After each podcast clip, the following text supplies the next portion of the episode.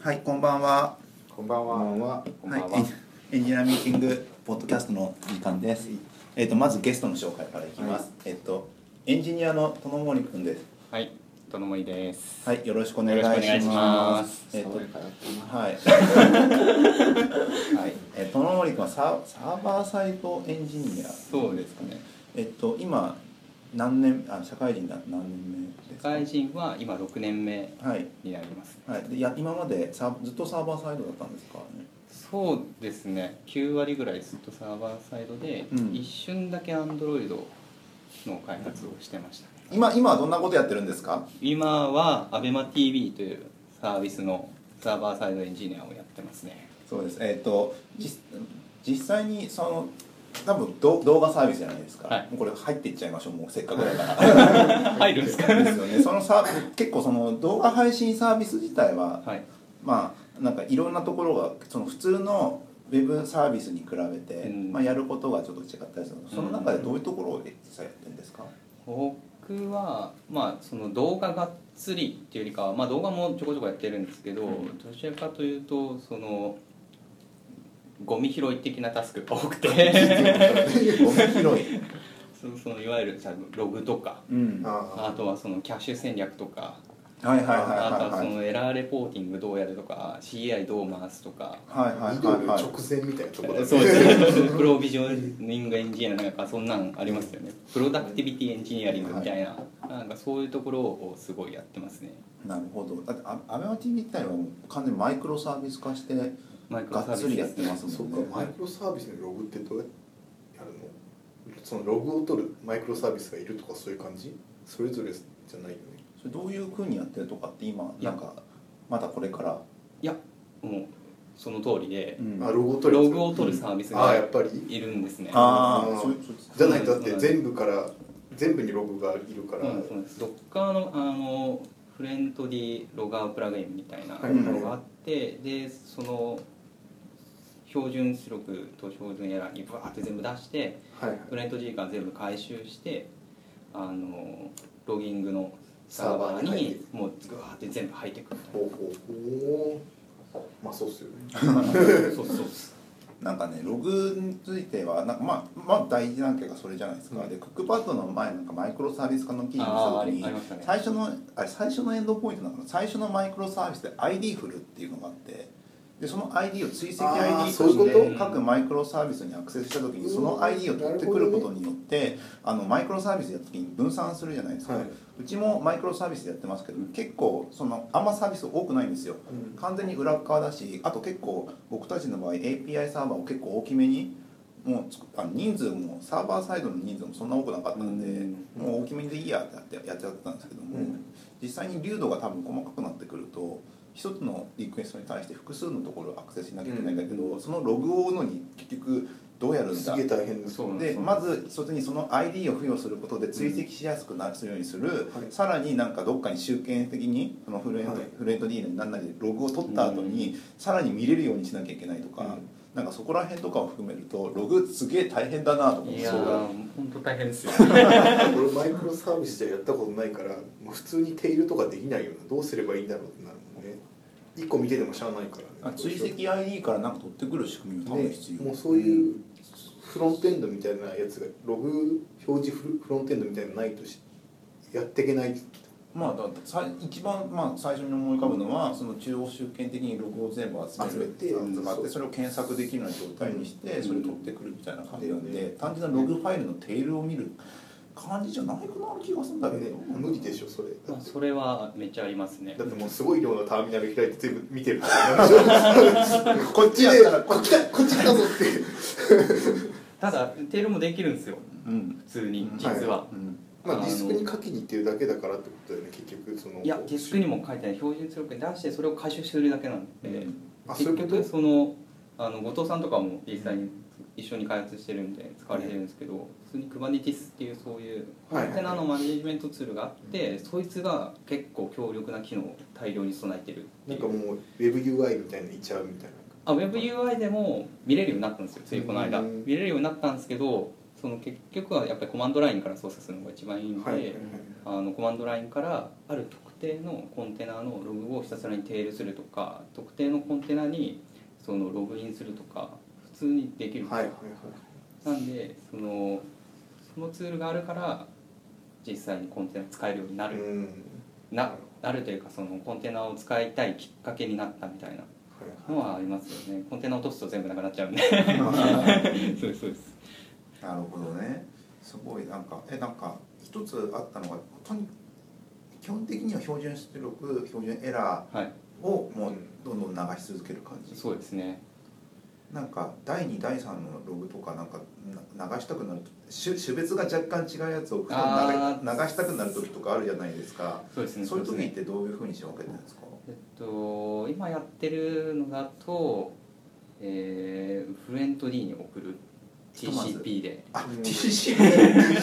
TCP で送るあ例外的にたまにあるあるじゃないですかななんんかかこトラのッキングとかそういうことでしょそうですそうですそうですそうですそうですアねクセスログとかそうトラッキングログとかロをグじゃなくてなんか計測ポイント追加したらピシッていくやつでしそうょです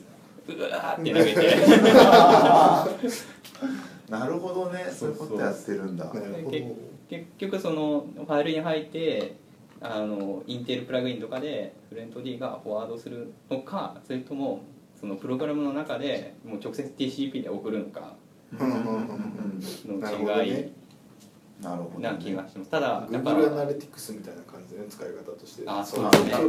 が叩けばうん本当飛ぶそうみたいなですそうですそうですそうですなるほどそんな友森くんですがあれですよねそのマイクロサービス化してて、はいまあ基本なんかけなんだろう僕たちもやってみてやってみたんだけども結構あんまりなんかうまくいかなかったログの話もそうですしなんか結構ここがよく良かったここが大変だったみたいなところって何かあったりするんですかねマイクロサービス、まあ、大変なのはその例えばあのこの間あったのがモニタリングのそのサービスの API を廃止するから全部移行しろみたいな1週間後にみたいなええそれモニタリングは外部のサービス外部のサービスですねほうほうほうほう、はいはいで移行しないといけなくてでもうあの全部うわーって変えてもうマイクロサービスを1個ずつリリースしていくんですよはい本番の、でそれをもうとりあえず必要最低限やろうっていうやつだったんですよ、うんうん管理面は除いてこのユーザー面だけど、うんうんうんユーザー面だけでそのマイクロサービス率がまあ67個ぐらいあるわけですよまあはそいうはでいすねはでそれをもう一つずついで結果深夜4時ですまあでもそうそうななるもんしょうがないねそうなんですそうなんですなん関でするもんが増えてるそのなんだろう影響範囲が広いものに関してはものすごく煩雑うんなんです、うんはいはいやっぱり、はいはい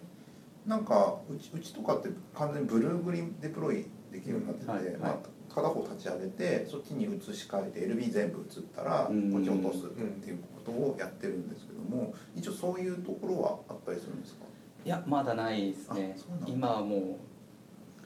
うもう愚直にほ一人しかいないっていうなんかブルーしかいないちょっとそうですそうですそうです グリーンどこだよグリーン戦略がない なるほどねでもそれでもそこが落ちたとしても基本大丈夫なようにししていかなきゃいけないじゃないですかマイクロさんそうですね全体が落ちるってことはないだろうそんな全体が落ちるっていうのはままああれですよねっぽどのことリージョンごとそうそうそう落ちるとあかあの死んじゃうやつですよね今チームメンバー開発のメンバーで全員でどれくらいいるんですかサーバーとかですか主にシステムというかサーバーサーバーだとその私の場合そのサービス的にユーザー面と管管理面あはい 2B2C と 2B って言われてるんですけど、はいまあ 2B 側はサーバーは専属はえーっと34人ぐらい、はいで 2C 側も34人ぐらいはいはいはっ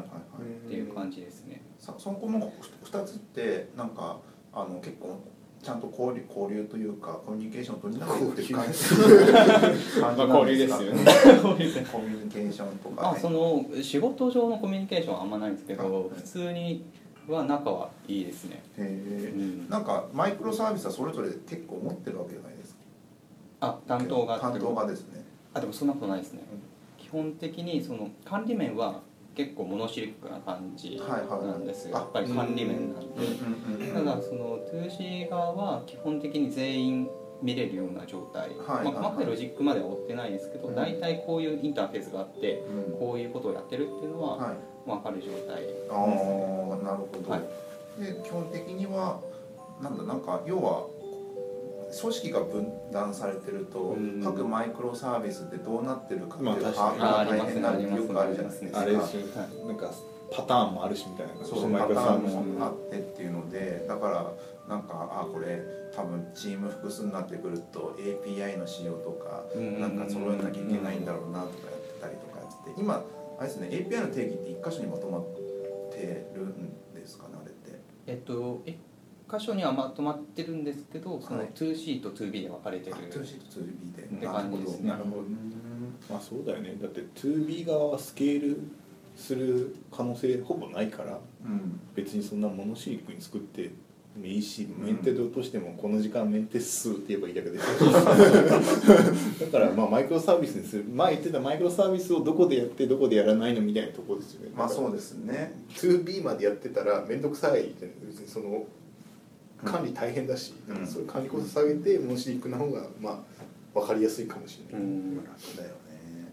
共通化してるとこがややこしいだけですよねそのややこ B しと C のいややこしいそうなんですそうなんですなんか 2C のロジックと 2B のロジックを混在すると多分破綻への道なんですよねねあー 2B は 2B でもう独自の処理がめちゃめちゃ多いんでうんもうロジックはもう全部押し込んで基本的に 2C のロジックは必要な時だけしか使わないみたいな感じの方が多分みんな安心できるで 2C のリリースで 2B の機能が使えないとかになったらうんもう伝統になってくるんで、 もうよくわかんないみたい な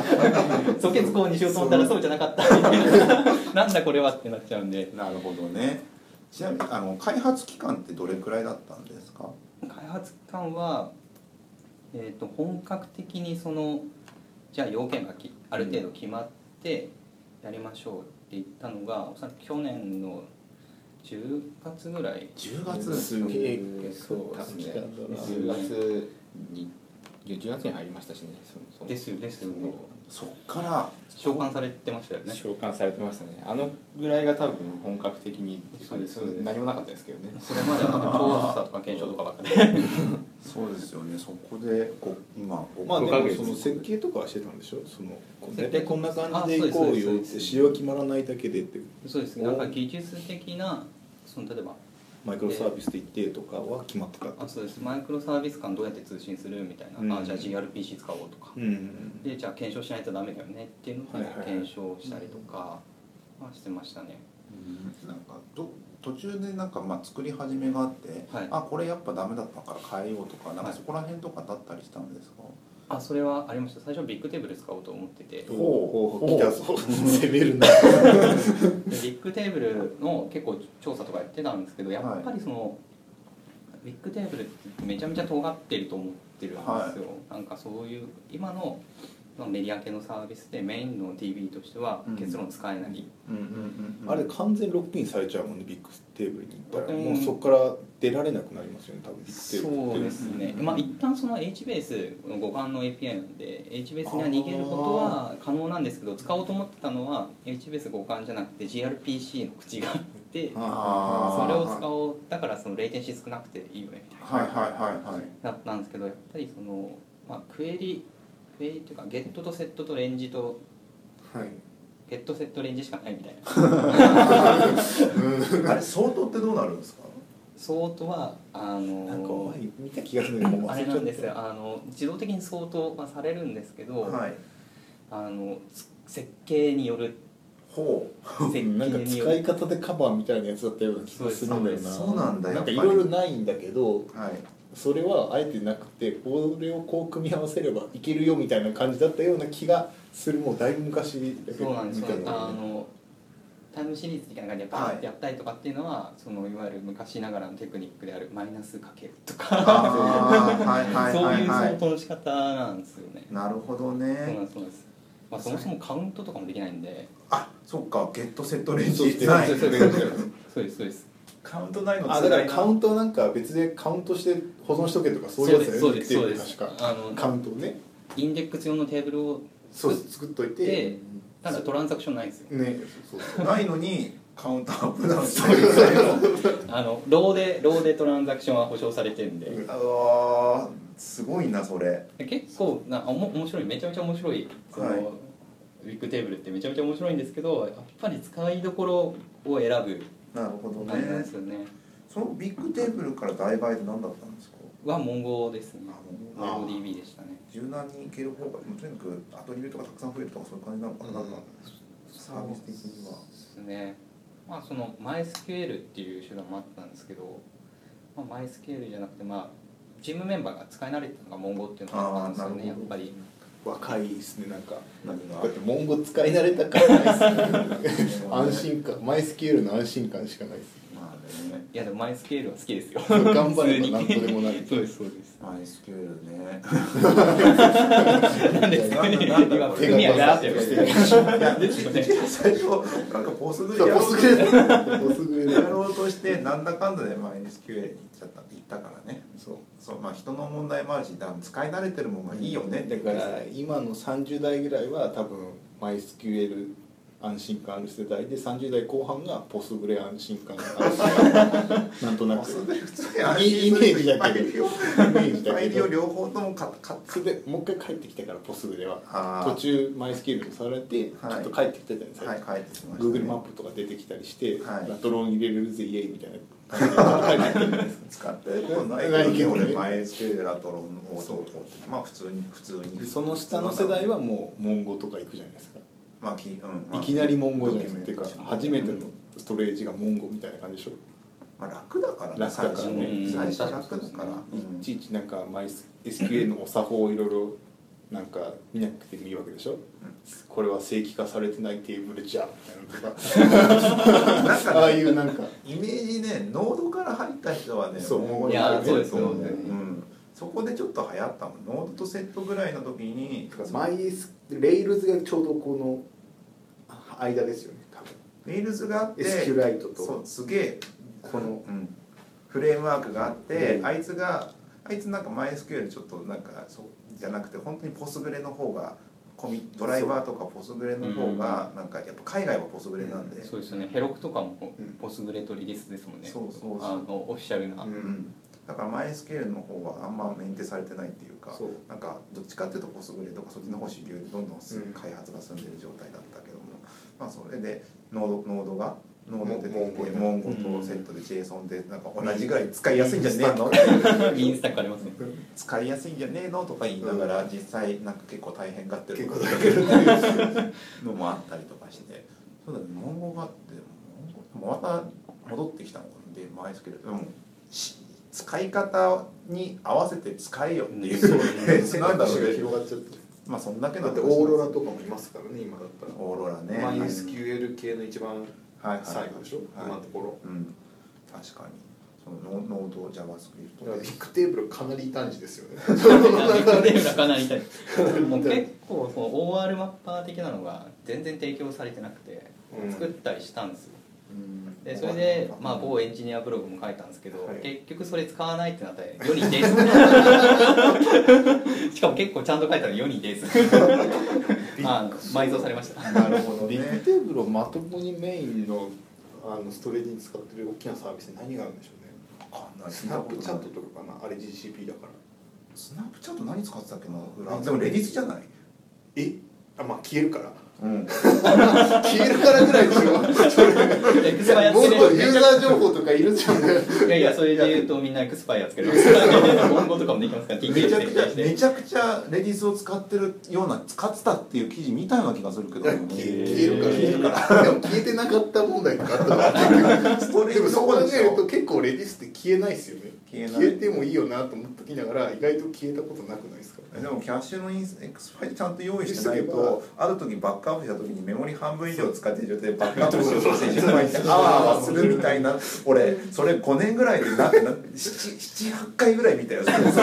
のその流れそうななんかアラート送るポイントが遅すぎるんですよねそうどうしようもなくなってどうしようもなくなるるもう何もできない状態手つけ2られるつ二つ罠があって一つ上限値をつけ忘れてなんかあわあわしてるのを見かけるパターンとエクスパイアをつけてるんだけどじわじわ自分のそのエクスパイアが切れるより先にいっぱい来ちゃっそうて少なくとも50%超えたらバックアップできなくなるずーっと余裕できて急にガガガ ガガってなるそうそうそれをそのそれ罠に確か困ってに2回ぐらい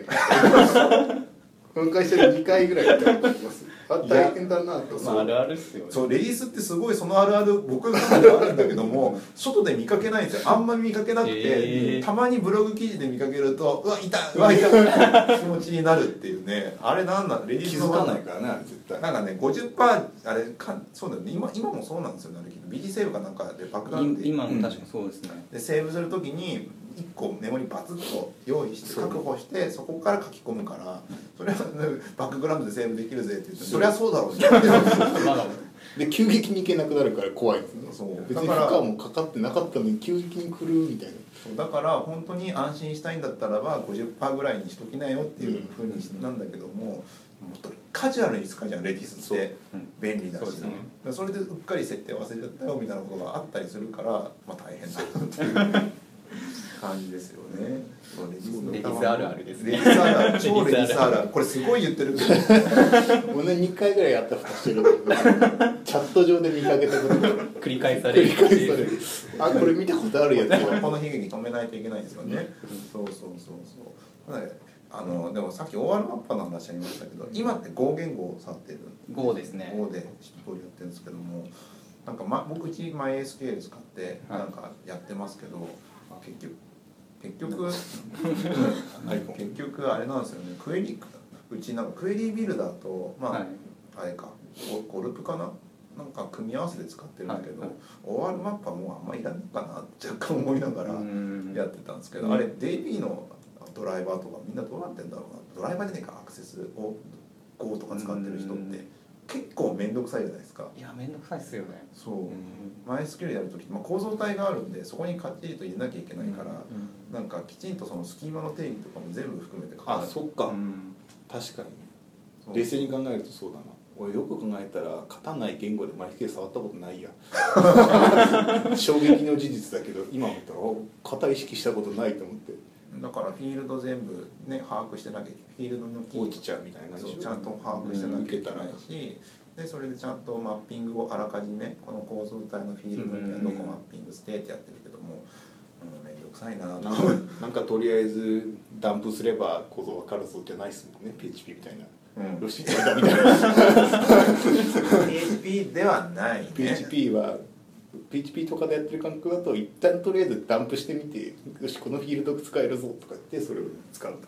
なんかねそういう細かいのがあってね DB めんどくさいなとかみんなこう触ってたりしてたんですよマイグレーションとこうなんかこう紐付けれたりしないですかそこら辺あだから多分あれですよねなんか JSON スキームだったりブループリントだったあそうかり JSON スキームドキュメントベースでリソースを定義した時にそこからモデルを作ったりとかねまあそうですよねそういうのやったりとかするけどそっもちだったら別に終わるマップはそんなにいらないのかって感じになっちゃうまあそれは全然ありあると思いますね全然ねジェネレなんかジェネレートしてできた結果それをなんかモデルっぽく使って、まあ、便利だねぐらいな感じでやっちゃうみたいなね、そういうのあったりとかしますけでも OR マッパー使うとバカになるっていうど感ねじはすげえでも俺逆にいつも難しくてなんかアクティブレコードが超むずくてな泣きそうでした 便利なはずなのにみたいなえめっちゃいろいろできすぎてえなんかいいろいろ勉強しなきゃと思ってあー普通にクエリこのクエリが欲しいんだけどこれっておアクティブレコードでどうやって発行できるんですかって逆パターンでもう全然わかんない逆引きできないみたいになってでオーバルマッパーでバカになるシチュエーションってどなんかいよく言われるじゃないですか、はいはなんかあのウェブ開発に関してはそんな大変なククエリ書くんだっけっていう疑問があってなんかなんだろううーんデータベースエンジニア目線で見ればバカになるけどアプリケーションエンジニアとしては別になんかなんか符号的にうまく返ってきたらそれでいいじゃん逆に CPU スペック上げろやみたいなどんどん上がっていくんだからちょっと雑なクエリでもその少ないコードで正しい結果が返ってくるんだったらそっちの方がいいよねって返す早いからって気もするよねまあねどこにその確かに目線を持つかでだいぶ違うなんからうち Go, にか Go の時に関してはクエリービルダーを使って基本それでアクセスする、まあ、セレクトってかゴうんゴルゴルプがセレクトは結構ベタで書かなきゃいけないやつなんで、まあ、そのクエリービルダー作ってっていう感じで、で、まあ、面倒くさいところはなんか普通に OR のパポイク使ったりとかあと複雑なところは自分でもうクエリー書いちゃうだからフィールドうんフィールドだけなんか取ってくるみたいな感じのところだけあの定義をちゃんとしておいてそれでアクセスするみたいな逆に楽ちんなとこだけオールマップは使うみたいな感覚なんかうんファインユーザーファァインインファインドバイだけは まあオールマップは楽ちんだよねもうこれいちいちセレクト書きたくねえみこたいれだなったらゲットでいいじゃんっていう感じいいじゃんっていうとこは想して定みたいなただなんか変なな複雑なリストとか取るときはもうちょっとジョインとかいっぱいあるから手で書くかみたいななんかそういう感じでやってます、まあでもそうだよねなんか GO なんかいきなり具体的な話になっちゃいましたけど、はい今 GO 触ってどれくらいですこうは触って1年どんくらいだろう1年半経たないぐらいあでも1年以上やって1る年以上入ってますねどうどうですか GO 言語 GO はまあいろいろ言いたいことはあの便なんかパッケージマネージメントがあ結局あの苦し戦い争まだ終わってないんですかいやなんいや一旦集結して出血してる、ベンダリングはするうんはいはいはいただそのバージョン管理うんはしないうん、えああもう手動なんですねそこ結局今ベンダーどうやって管理してます今は GoDep をで使ってますねうんマネージメンでトベンダーの中はコミットしてますコミットしてますねあ怖いんであ いついつ消えるかわからないっていうのそうとです複雑になってくるとある日なくなる時あるんですはよ Google コード大量問題とかでしょなんかこの ここの Google でかたまにパッケージが移動してる時あるんですよねでそれであれビルドできないどうなんだろうって言ったら1.6出るからその前段階で今までだったパッケージの後ろに語尾に15ってついてるみたいなのが たまにあってそうそれがあってそれを使っている別の外部ライブラリがそれを直してないからそこにプルリクを送るとか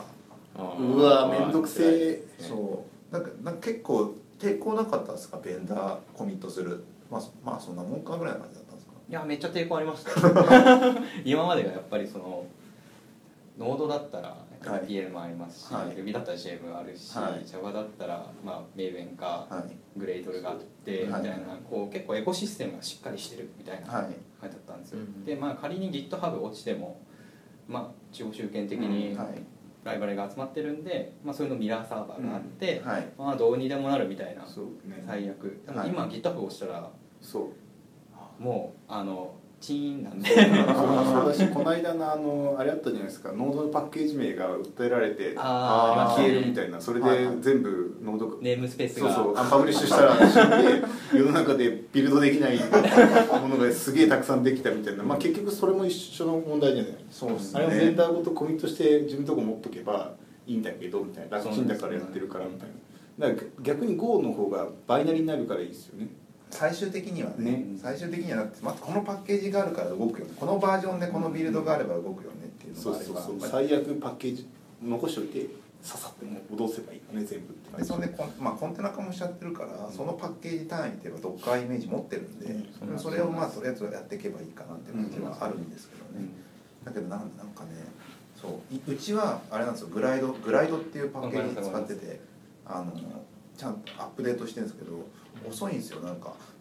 グライドアップデートとかやるとなんかその依存関係を解決するところが今すごい時間かかってて、あれじゃないなんかメルカリ方面の人が言ってたコンポーザーを高速にするのと同じやり方なんじゃないですか同じことが必多要になってくるかも分起しきれなてるいでしょ多分そうそうそうだから光の速さになってないコミットした方がいいのかベンダーコミットした方がいいのかなっていうのにちょっと駆られてる、まあでもまあ多ね分慣れだと思いますようん、これはこういうもんだうっすみたい な思考停止ですけどなんかなん軽かくベストパターンを早いとこ作ってほしくないですか GO とかいやだからなんかもうもうベストパターンは Google はベンダリングするバージョニングしないなんですよねもう単純にそれ何でもいいから自分のとこ持ってきといそうそてう何でもいいから管理できるものにしようよってうんお前ら面倒くさいえよなんか逆にそのリポジトリの中って、はいあのササブパッケージとか Git のサブモジュールとかなんですかあーと使ってない使ってないですもうベタでも取ってきて置いてる感じなんですか、あそうなんだだからそのバージョンアップがあった時とかってどうなってるんですかえっとそメニュれーとかは持ってきます持ってくる直接もうと直接ダウンロードしてベンダーの中のその該当するところにぶち込むみたいなうわまあそうでしょ、まあそれもまあ自動化されてるんですーけどああなるほどなるほどマネージャーがやってくれるかってことでしょそうですそうですすうんそううんですうんだから結構アグレッシブでもう結構もう怖いや怖いやですよ瀬戸とかで見てるみたいな感じバババババあここに依存してるぞパパみたいいやなあいやそれはゴデップっていうツール使ってるんですけど、うんそのゴデップの中身が結局そのファイルの中身を検索して書き換えてるだけみたいな程度のととか、ねその一個ずつこうパッケージを見ていってこれアップデートすオールアップデートとかはこれアップデートされてるのかっていうのを一個ずつこうあああああって言っていくうんうんなんかゴデップにあるのかその仕組みがゴデップあゴデップと組み合わせてますいろいろはいうーんみんなと組み合わせてやってますまね、あそうなんかねレンダリングしちゃうんだったら最悪シェルスクリプト自分で書けばいいんじゃないって感じにもなるもんね、うんそうですまさかのメイクファイルが復活するというご応募ご応募でいける気がするもんねいやうんメイクファイル大活躍ですよメイクファイルいいですよね楽超結楽果シェルスクリプトやんみたいなねだからシェールスペースみたいな 帰ってきたみたいな帰ってきたなんですよそうなんですよなんかなんかねあのうんこういいいんだいいんだけどまあ大変っちゃ大変な時もある実際にそのアプリケーションのコードを書くじゃないですか、はいどうどうですなんか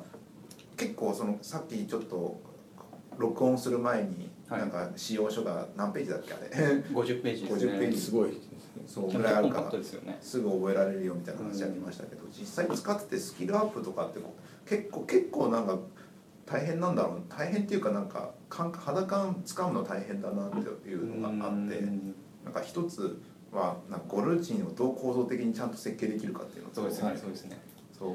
パターンめちゃくちゃあるじゃんっていうありますねそれそれとしかもよくしくってる人もいますからねそうなんかうまくいけないいかなくなってる時とかああありますねもう完全にもう暴走してるわ暴走してるるわみたいな、うんとかもあったりとかあとなんだあの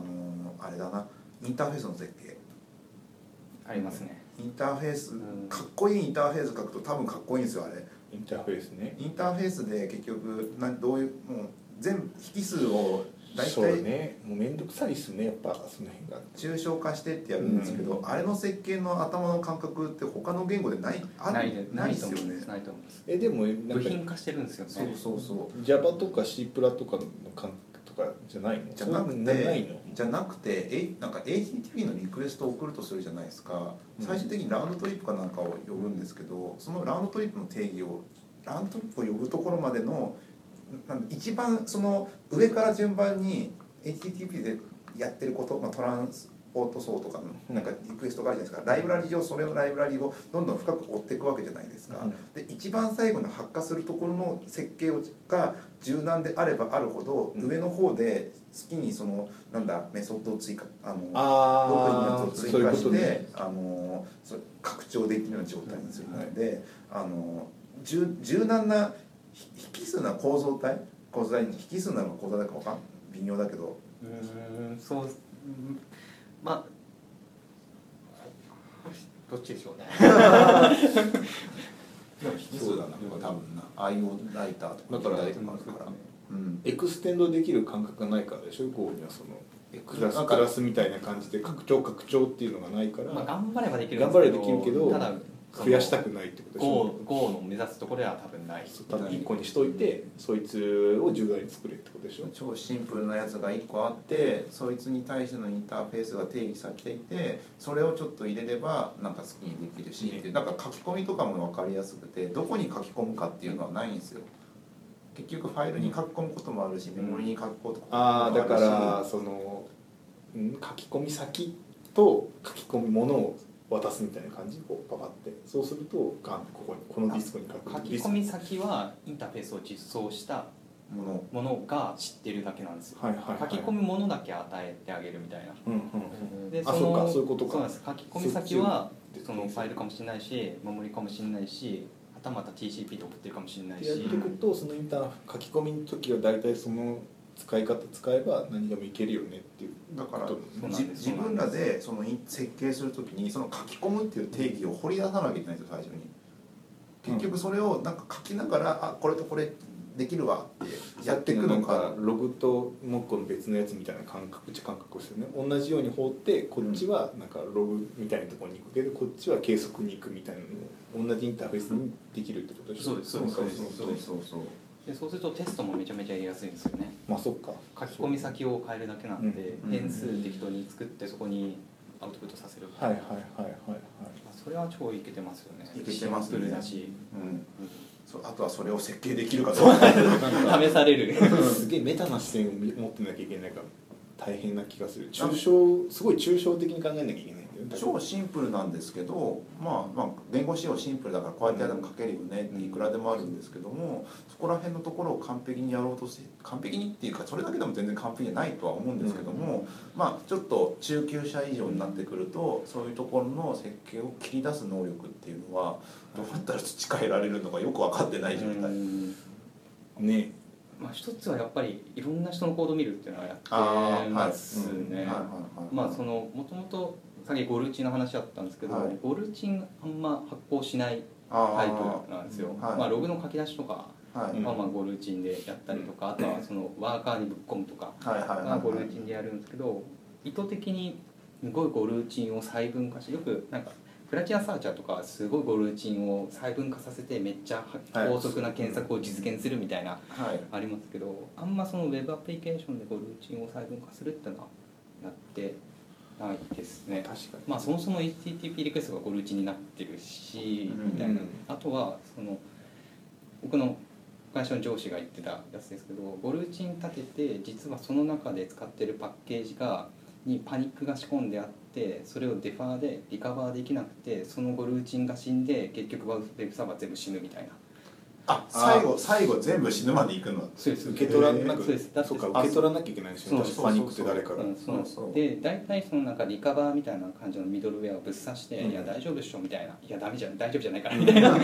そのゴルーチン本当に立てて大丈夫なのみたいなっうんていうので結構そのパッケージの中もちゃんとパニック使ってないかとか見る過程の中でいろんな人のソースを読む確あかに非同期になっちゃうから追いづらくなるよねなんかノードでもよくあるじゃないですか非同期のとこ読みづらくなっちゃうよね問題って同じことが起こるから実はそんな非同期やんなくていいとこはやらない方がベターなんですよねかっこいいけどあそうですそうなんですまあそうですよねうんへへ平行処理パパパラレル平行だってのは並並列列並並並行並列ですかね並列でいいんですよ並列じゃないのゴールチンってゴルーチンは並行処理かあれはどっちだっけなんか言いやってたえっっけとなんかねいつも混ざるんですよパラレルかパラレルパラレルパラレルなんだっけ並列だどかっちだっらけもうね今ね後藤さんがすごい詰ました顔で何も入ってこれない顔をしてますけどあれなんですよね結局ゴルーチンってなんか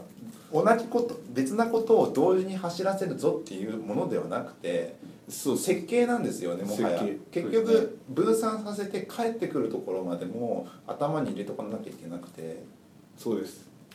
だから結局どこを動かしてますまああのどどどっかなんか基本的にはそのジョブワよく使うのがジョブワーカーとかだって、うんあのまあ、立ち上げておいてで急に急を入れてそいつを処理するみたいなのがあったりするんですけどもそれはもうちゃんとあのゴルーチの数字とかも数とかもちゃんと制限できる状態にしておかないとその急がたくさん詰まった時にゴルーチが大量に発生して、うんなんかあの死ぬよねみたいなのとかも普通にあったりするし。ゴルーチンがリンクしてやがて死を迎えるっていうそうそういうやつそうだよねなんかそのひその非同期のやり方はなんか昔ながらの非同期のやり方っぽいあなんか多分な感じですよねそれと同じですよ普通にな急んかワーカーいっぱい立ててみたいな感じですよねいろんなバッチでみたいなそうだから設計の問題なんですよねだからどんどんそのへあのゴルーチンが増えていかないようにすどっか上限をちゃんと、あのある程度来たら止めるみたいな感じのことをちゃんと設計しようとするとするっていうところは多分あの5を触ってる人の中ではなんか初心者ではないよなうん初心者ではやんねえだろうなっていう感じの話だネタだったりはするなっていう感じはしてるでも上級者ってどうやってんだろうっていうあそうっすね上級者上級者とかあんのかなそうパッと思いつくっていうかなんかウェブアプリケーションでやっぱそんなに必要なくってなんか画像解析とかって欲しいじゃないですか要はそのはい1枚の画像の中のどなんかあるものを探していくとかなってくるとバーって立ててはいはいはいこっちまあそうですねガガガガガって見てて、うん最終的な結果を集約して返してくれるっていうのが、んいやそういう時は確かにそれ使うよねって、うんでもウェブアプリケーションでそんな大変なとこってほぼないからすっごい重いクエリを発行するやつとかうんなのかあとディスク IO なのかって感じだよねうん、あんまないですよ正直、うん、登場そうですねしないもんねうそんなんまあそのどこまでこだわるかみたいな好き嫌いはあると思うんですけど、まあ Go 時代めちゃめちゃ早いねうん方な言語だと思うんですよなんか適当に書いてもめちゃめちゃ早いしみたいな、でその中でじゃあその処理があってベンチマークも簡単に取れたりとかレーステストも簡単にできたりとかするのでなんかこうアロックノーノーアロックで処理書きたいとか、あとはナノセックレベルでチューニングしたいとか、もうなんかエクストリーム感満載って いう何もセックごとあのでね改善してもねユーザーに届く時にいろんなとこでロスするからねあね、ベンチマークとか確かにいろんなところにナノテックミミューとかね出てくるのを見てて、ね、 それ絶対そのレベル関係ないでしょそのレベルで出すんだこいつらみたいなだっこてちとはょっと回線遅かったらナノセックとか別にどうでもいいよね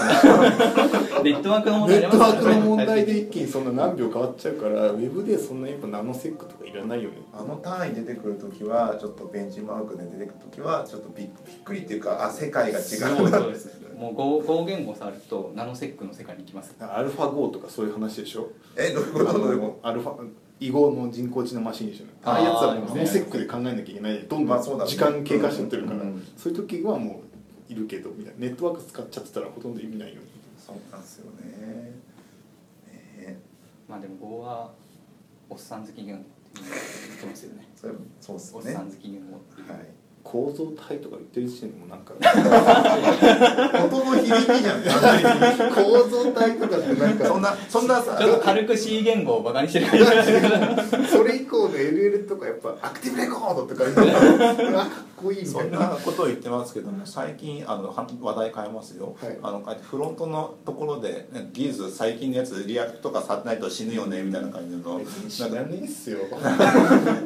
取り取り取り残されるよねみたいな感じのこととリアか言クってトなんて絶対なんかその予感はあるあるんですよねフロントあにりまずっすよと毎年毎年なんか新しいビッグウェーブが来て乗り遅れるなってやってたけど毎年変わってるからだからなんかもう本当にお笑い芸人みたいになってるもんなんか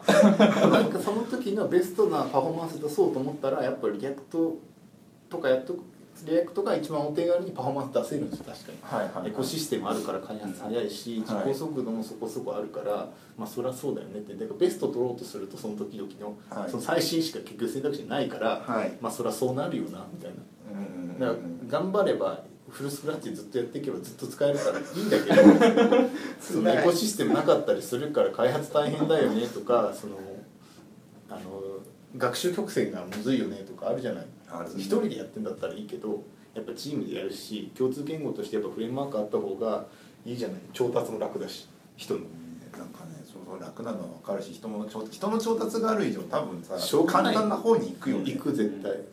対でエコシステムがちゃんとしてたりドキュメントがググれるっていうのが大事うんオレオレでやられてググれないってなったらそいつが死んだらもう死ぬじゃないですか なんかよく昔のウェブ開発であったやつですよどういうことどういうことなんかあるじゃないですかオレオレフレームオレオレフレームワワークークああるあるるある PHP のオレオレフレームワークとかあってドキュメントがない機能が実装されてるとかねああーあるね分かるわけないじゃんググっても分かんないし全部コードもらってどこみたいなでなるよりかはいいよねってでそれを複雑化と言って批判するのはあのおっさん化の始まりだから今めっちゃ燃料投下しますけど多分そうだと思うなんかそんななんか複雑になってる気がないもんああでリアクト概念はあるけどもあのせっかく覚えたけどはそれがなんか積み立てれないっていうのがなんか良くないとこ掛け捨て、あのねフロントエンドは掛け捨てです もう今年やってた技術は来年使えないかもしれないけどそれでもやるのみたいあなー賃なる貸ほどでねす、賃貸 あそうだそう分かるよ賃貸だから辛いよねっていう なんか次の月のためにそうそうそう技術を学ぶみたいななるほどねそうそうだから買ってないから勝手に言えば買勝っ手てにじたゃらないそううんずっといけるけど賃貸だからそれ賃貸変わるじゃないはい変わる変わるはいはいはい引っ越したりするじゃないここから今そういうことでしょわかりやすい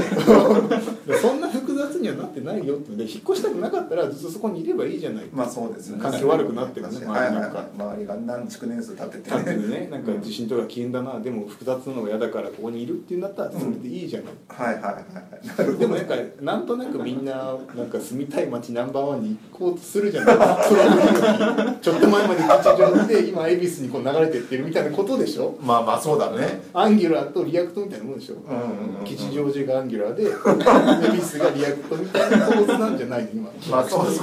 いやこれ今今は1位が恵比寿だから、うんまあ、今はリアクトじゃなくてリアクトがエビス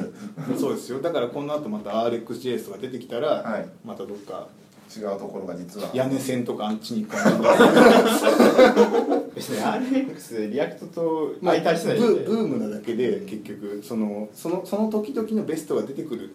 はいはい、はい、っていうことを要するに、ね、だからそれを普通に行けるかとか賃貸を引っ越すかどうかみたいな感じそうそうそうだからそれれを複雑と言ってしまうのはあのなんかおじさん化じゃないかいってでももうこ今年別に何か出ようっていう感じはしなくないですかでも来年、まあ、ひょっとしたらあるかもしれないじゃないでももうにもう去年もなんか落ち着いてたし、そういう意味だと来来ると思うんですよなんかさ何何がポリマーあたりとかがまた来るんじゃないですか僕俺はポリマーに割とかけてるからポリマーへはーポリマーだとそれ思うんではすよ一緒ですね俺もポリマーそうポリマーだと思ってて、うんポリマーこれぐらいを今年また来ちゃうっていう雰囲気はなんかあるはいはいはいはい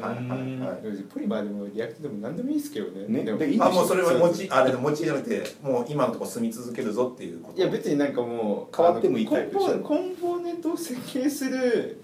頭さえ持ってたら別に何でもいいかなってそ思うそうなの、うんだからたまたまその時にこのコンポーネントが設計できるんだけど、まあ、実装しなきゃいけないじゃないいろいろうんよニーズも違うしその時に最速でできたり楽にできるやつを選ぼうとするのようんうんだからそれが別に今までのやり方が最速だと思ってて学習するコスト嫌だからやりませんでもありだと思うんですようんはいうんでもそそれをだからその自由に複雑な方に流れていってるみんなを複雑化しているから悪いっていうのはそのあのおっさん目線で 別にみんな流れてんだから人のことを気にしなくていいじゃないってはい複雑だなって世間がでも俺はこう芯を持ってやってるんだよって言えばいいのにその批判しててもしょうがないじゃないはいなんで寄せたいってことでしょ自分に複雑にしたくないって寄せたいわけでしょ、うんなんかそれ意味わかんない英語じゃない自分がその追っつけないから複雑化は良くないっていうんじゃなくて別に複雑化してもいいじゃないそんな複雑化はしてないですしてないよね切り分けられて小さい単位でいろんなものがあって結局組み合わせて使うからそう別にそん全なに然結局なんか一周回ってまたメイクとかでやるかもしれないですよフロントもあメイクファイルってことそうそう、んなんかそそれれははね割とありあますりよ得ねるよね、だからそんなに複雑化はしてないような気がするよってむしろなんかさコンテナ技術とかの方が複雑じゃないもうああわけわかんなくなってくるじゃないまあそうですねなんか設計もあればチーム編成とかもそ本う当に詰めバーてチるャからライゼーションはもうなんかか、そもそもウェブ開発のあり方とかが一からやり直さなきゃいけないじゃないあの辺とかねまあそうですねマイクロサービスとかもそうだけどなんかちょっと考え方違うそっちの方が複雑な気がしてて、うん我々やってるのはいっつもこのボタンが押されたらなんかリクエスト飛ぶってことをフロントはずっとやってるだけでその都度都度なんかハサミとか入れ て違うだけだよ簡って単な風に言ってるけどだってクルトガが出てきたらクルトガ使うよねってことでしょ鉛筆とか確かにそういうことだと思うんだけどねなるほどやるこやってることは変わんないから、うんサバサでやってること変わったりししてる人だからいや変マイクロわんあでも変わんないかだらってむしろサーバーサイドに関しては基本 API 作るだけになりましたそうよでねでアプリとか作るだけだアプリとか、まあ、ウェブサービスも最近だとでもようち当たり前のように API サーバー作ってでそれをあの、まあ、あの H- ウェブだったらば、うんノードサーバーがあって、うんそこでなんかあの API をアクセスしてデータ取ってきたりしてますけど、うんこれ当たり前じゃないよねきっと世の中うん的当たり前じゃいないよあれあれみんなどうやなんかねあれはだから結局 API の設計とかがビューによビューっていうか広い意味でビューによるからフロントみたいな人が柔軟にその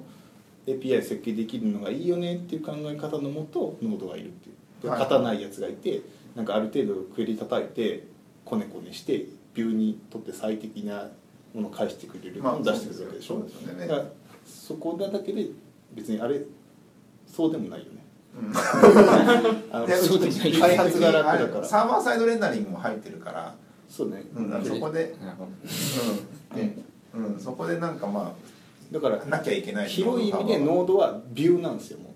はいでっはかいいビはいューうんノードごとでっかいビューみたいなはいはいはいはいそうですねって感じでだからフロンビューだったらフロントが扱うよねって感じであそこまでをクライアントサイドっていう感覚で扱ってるのあーサーバーサイドじゃないですね、まあそうですねクライアントサイドのノードってちょちょちょっといろいろいろなことがもう少しできる先輩の JS みたいな感じ です先輩人だからクライアントサイドに寄せ完全に寄せちゃうと IE が Firefox がってなるのを結局サーバーサイドで UA 判定してやればこれいけるやんとかあるじゃないですか、はいはいはいはいあそこも含めて結局見た目に関することだから別にそれってデータのとかロジック関係ないじゃないブラウザの UI があって、はいうんだったらあそこごともうクライアントサイドで考えればいいんじゃないかっていう考え方だと、なるほどそれをサーバーサイドレンダリングっていうかそれで HTML 出すのか別に出さないのかはなんかも関う係なそいっち側で、まあ、大きな国のフロントでやってくれみたいなチームなるのほどね守備範囲みたいなところだよね、はいはいはい開発のなるほどねだから別にレールズで書いてもいいと思うんですよだからそのフロントサイドっていうか、まあ、クライアントサイドっていうの領域が広がってるから、うち API 側からするとそんなになんかやること少なくなやること少なくなってるな確かにな、うんだってビだからュー困んないじゃんレイルズとかやったらはハムるとかハマるじゃんなんかハマるあの ハムるとかハマるとかパフォーマンスの意味でハマあるじれゃん、ねあのなんだっけリンク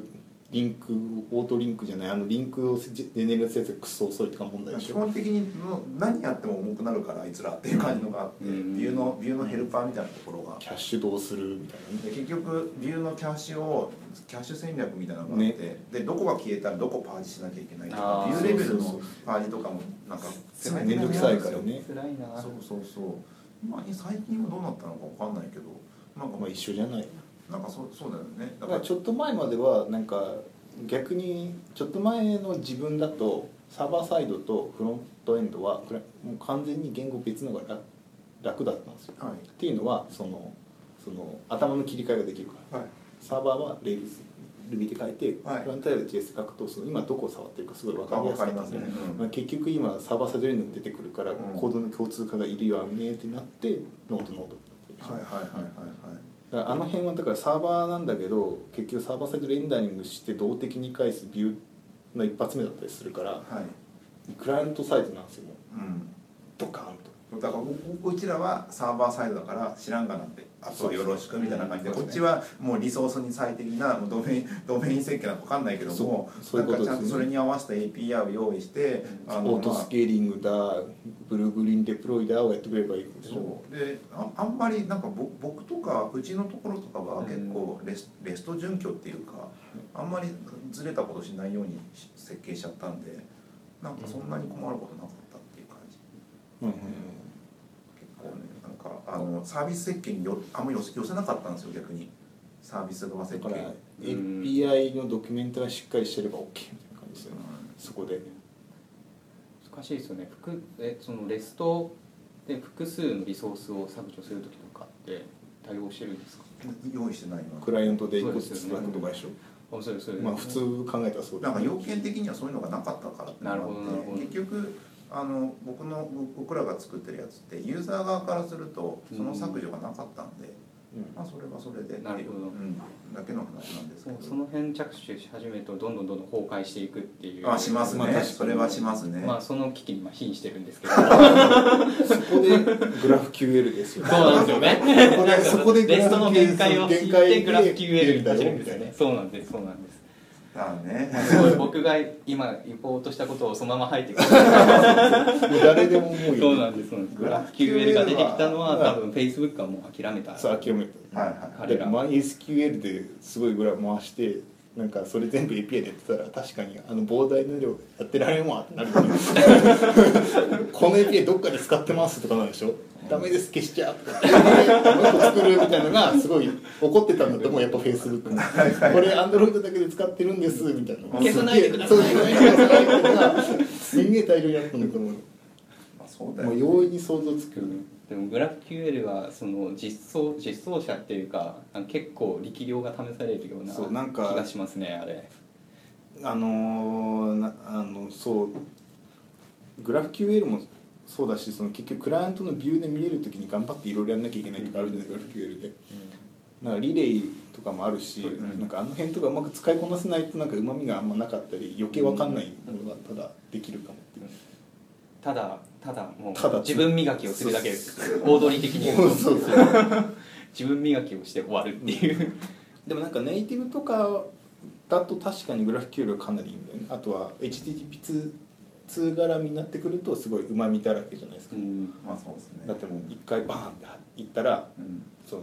早いやつだけ帰ってきて次のやつまた後で帰ってきてうんするじゃない、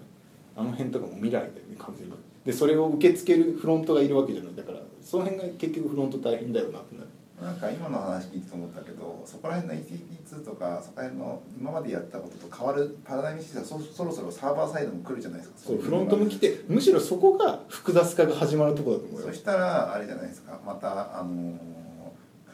引っ越しを考えなきゃいけないだから今今のそのよフレームワーク論争でガタガタ言ってると全部死ねばいい絶対だってそんなもうすげ HTTP2 のだったらいやそのうちのサービス1から2に行ったんですけど結局1から2に行く時1ってそのパフォーマンスハックだらけなのはい、はい、 1.1のハックでこうすればパフォーマンス出るよねってやってるんだけどそれを2に持ってったら全部恨めるんです 当たり前なんだけどそのバットな部ハックをなくして早くしようってなってるからいろいろダメだったりして、はいはいはい結局2にしたけどそんな早くなんないよねってなって、まあ、2に最適化していかなきゃいけないんだけどそれは実は1でやってたいろんな発行をやらずに純粋にやったら実は早かったかなとかいうのをまとめてたりしててなるほどだから今の若者の方がすんなり2はやれるかもしれないまあだからおっさんたちは1を学んで1でいけると思って2が来たらもうパラダイム全然違うからファーってなるでしょは全然違うわってまあそうでしょうね最初が2やってればそれだけでいいんだけまどあ知らないから別にね柔軟に入れるだろうし、だからここからですよ多分2もう2の時代じゃないですあか じゃあもう急にあの都市あのだから住みたい街ランキングからすっげえそうするとそのその急にウグイス谷が1位になる可能性があるってことですよそのねチームとかその偉いフロントエンドの人がワンで培ってきたおっさんたちだとするじゃないはい複雑化が嫌いなおっさんたち、はいその人がその2の時代であの全然対応できなくて下の人たちの方がむしろ先に最適化するからこれしか覚えなくていいから、はいはいなった時のいろんなぐしゃぐしゃがパラダイムシフトとともに起こっていくんだと思うよ、まあ世代交代が多分結構起きそうな気がするなるほどねなんか根本的に違うからなるほどね今までこう上から連ライングしていくものだったのがもう違うからどこからかどこが入ってくるか分かんないぞみたいなパーツ入って入ってきたそうそうパーこツこからだけ取れそう下のがえそんなことあるの上からじゃないの急にこっちだけレンダリングされてるかもしれないみたいな考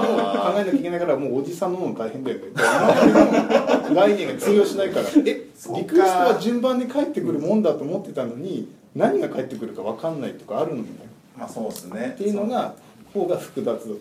まあ複雑だよすげえでそれに対してなんかこれは複雑かなとおじさんついていけないっすみたいなブログのエントリーが入ったりしてアンそうドだラそがうリだアクトかじゃなく てお前それでリレーとか出てきたら死ぬぞって全然概念が違うから、うんそれやっていけるのみたいな、うんもうなんか費用対コストの問題だと思うんですよだってあの普通にウェブサービスそううちらが若い若い頃っていうか最初作ったこともパール全盛期ですよパール全盛期で CGI とかやってあなんだよこの開業2個入れなきゃいけないのみたいなベタ でベタで管理してたわけじゃないですかボディのヘッダーとボディをあの、はい単純な話フレームワークもなかった頃に、そのなんか生感がもう一回やってくるみたいな感じが若干あってそうもう一回フロンティアが来るフロンティアがフロンティアがみみんな賢くなってるからちゃんとしたライブラリは用意してるからあの頃よりはめちゃくちゃまだまだないいける感じだけど、んでもなんか何が出てくるか分かんないですよね、うん急にパッて出てくるものがあるなんかめちゃ早い意味わかんないのなんだこれみたいなそうそうそうそうなんかわか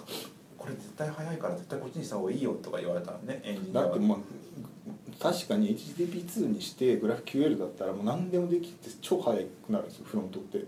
だってバーンって全部くれっつったらん速いやつから返ってくるわけでしそょれそれ本当に美味しい話として言ってるけどそういう話って裏があるんじゃないんで裏すがあかるある話っていうのは俺もツボがね俺もねツあボのが売フェられイるスやつブックの資料だけ見てかっけえってこれだこれだって言ってこれだよみたい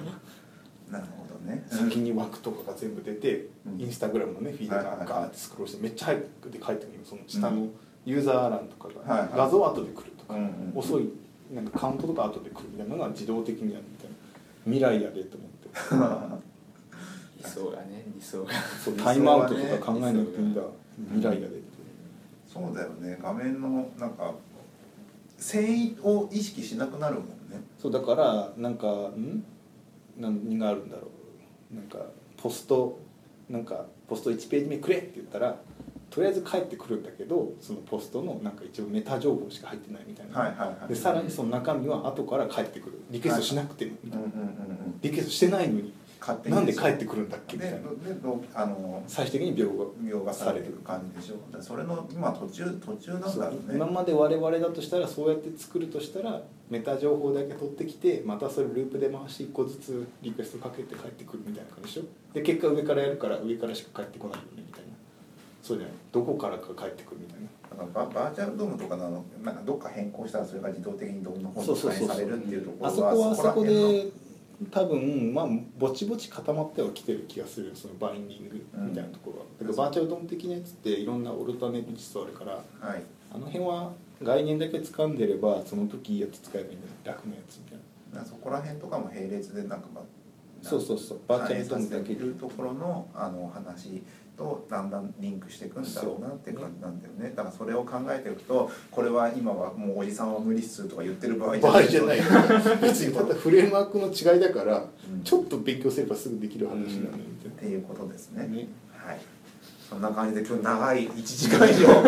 以 上いろんな話しましたね本の話とかねこのこの大丈夫かなこんなんでって感じでしたけどはいえっ、と身のあ る話だったんじゃないで1す時か間15分か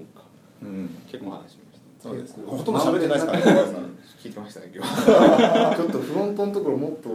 あの言ってくれないと俺だけ悪いやつみたいになりますいよやいやいやもうだってもう別にずっとリアクト使ってればいいんじゃないかなしばらくはいいと思うでポリマーが出てきたらやっぱちょっとポリマーいいかなと思って、はいそんな感 じであっという間でしたがいかがでしたか、いや暑 いですねおじさんがおじさんを批 判する今日はこれに尽きるあのなんかもうみんなで批判合戦するじゃないはい建物とか出てきて、はいはいなんかそれ見るのもしんどくってもう何回言ってること分かるしもういいじゃんって思って悟って感じすそうるなんかもうまあ読むのもしんどいそんな感じでございますあれですよあの保育所を建てれなかったからそれが悪いのか悪くないのかみたいなのあったじゃないですか、はいはいはい違うあれと一緒ですよなんかしょうがないんじゃないいろいろみたいなうんうんうん、うん、なる片方から言ってもなみたいなほど社会問題でさおじさんのだからなんかあれじゃない欲求不満とは溜まってるんじゃないそこに悩んでるおじさんたちはくすぶってるから多分フロントエンドの人たちってそのおじさんがやってくるとキャリアパスが行き詰まり始めるから、ちょっとリアルな話ね この辺ではいそんなわけでありがとうございましたありがとうございました